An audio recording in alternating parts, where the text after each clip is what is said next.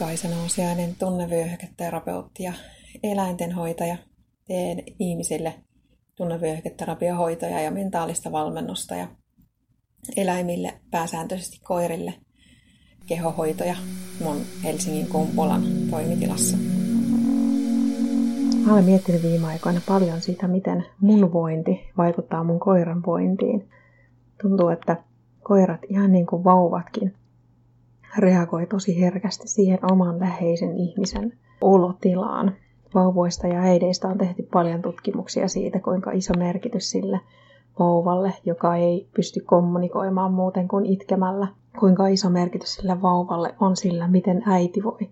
Jos äiti voi hyvin raskauden ja sit sen synnytyksen jälkeiset ensimmäiset kuukaudet, niin vauvakin voi paljon paremmin. Jos taas äidillä on stressiä tai elämänrytmi on epäsäännöllinen, elintavat kaipaisi vähän rukkausta, niin silloin se vauvakin voi huonosti, huonommin.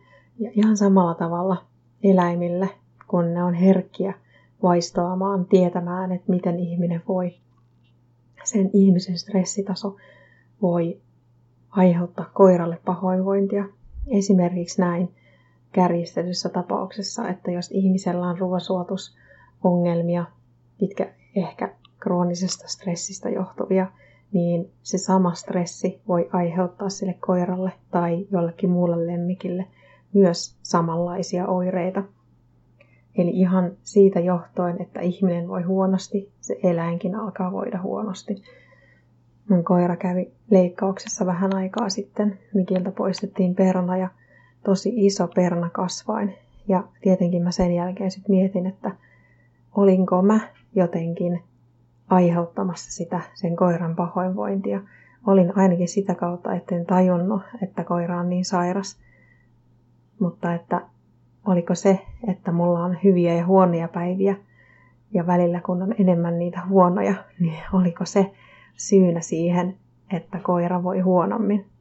Mun mielestä on tosi tärkeää miettiä sitä, että jos lemmikillä on joku terveysongelma, niin pidätkö se silloin hyvää huolta itsestäsi sen lisäksi, että huolehdit siitä lemmikistä. Koska eläin on kuitenkin lemmikkieläin, riippuvainen ihmisistä, on tosi tärkeää, että ne ihmiset voi mahdollisimman hyvin. Ja silloin, jos eläin on sairas, niin ihmisellä luonnollisesti on stressiä sen eläimen hyvinvoinnin puolesta, mutta sille voi silti tehdä itse tosi paljon, että pystyy rentoutumaan siitä huolimatta, vähän paremmin kuin silloin, jos ei tiedostaisi tätä omaa stressiä ollenkaan.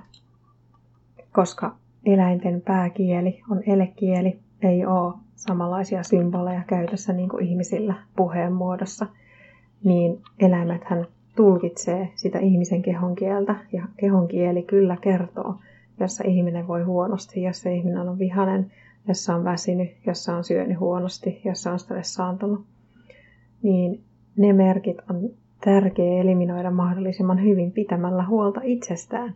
Silloin se eläinkin voi paremmin. Ja tähän pitää lisätä vielä se, että se eläimen läheinen, läheisin ihminen, sen ihmisen tehtävä on huomata eläimen pahoinvointi ja luottaa siihen, että tietää, koska sillä eläimellä on oikeasti joku pahasti vialla.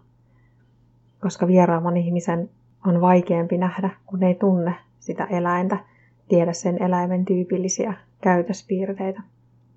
Muista siis pitää hyvää huolta itsestäsi ja pitää silmät ja korvat ja tuntoaisti auki oman eläimen tuntemuksia seuratessa. Kiitos kun kuuntelit.